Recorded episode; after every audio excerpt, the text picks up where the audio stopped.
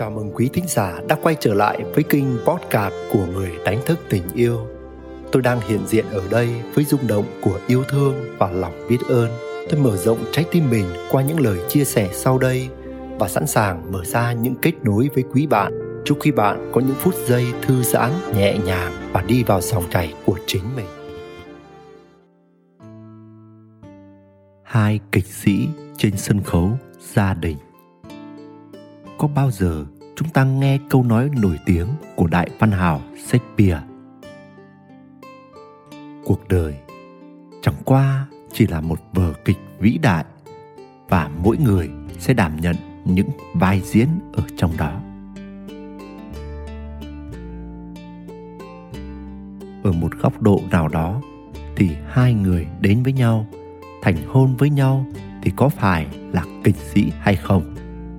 Khi càng đi sâu nghiên cứu kỹ về tâm lý và tâm linh, thì tôi tin rằng khi bước vào hôn nhân, chúng ta bước vào những vai diễn cực kỳ xuất chúng và thậm chí khó ai có thể thủ vai được. Và thật chớ trêu là đôi lúc mình còn không nhận ra. Vậy những vai diễn đó là gì? Chúng ta hãy nhớ ngày mà hai người bắt đầu quen nhau bắt đầu diễn trò với nhau để làm sao chinh phục nhau, thu hút nhau.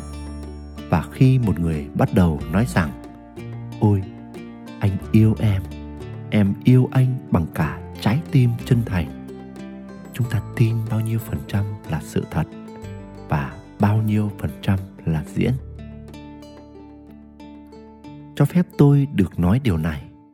Đó gần như là diễn cả từ đó dẫn đến việc khi cả hai thực sự đến với nhau, về ở cùng nhau thì không chỉ những gì ở bên ngoài mà cả những điều xấu xí ở bên trong cũng dần lộ ra. Và lúc đó, chúng ta té ngửa. Nhưng đã lỡ kết hôn rồi thì chúng ta buộc phải diễn tiếp cho tròn vai. Thế là chúng ta bắt đầu dở những trò che đậy làm điều gì đó để nửa kia vẫn tin vào con người tốt đẹp của mình. Sau đó, cả hai bắt đầu có con cái trẻ con thì không cần nghe, mà chúng cảm bằng khả năng trực giác rất tốt. Chúng có thể không cần nhìn thấy ba mẹ cãi nhau, nhưng chúng có thể cảm thấy không khí bất ổn trong gia đình.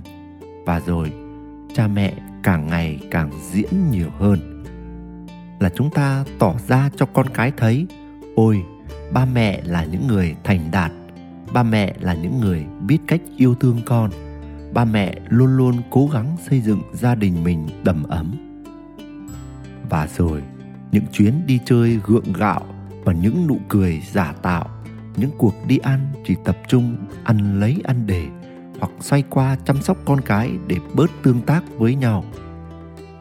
Mục đích duy nhất là để không sống thật và chạy trốn cái cảm xúc dối bời bên trong mình.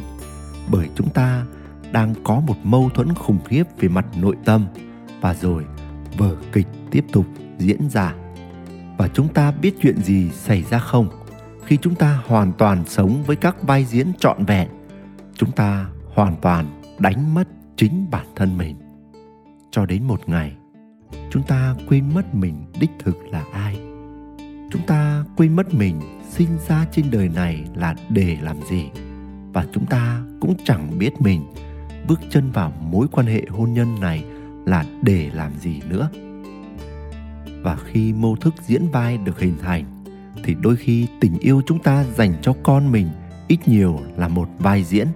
Vai diễn để chạy trốn sự thất bại trong vai trò làm vợ hoặc làm chồng, để vào vai người bố hoặc người mẹ cho thật tốt và chính vì đó là vai diễn, nên chưa bao giờ chúng ta có thể kết nối được với con người chân thật.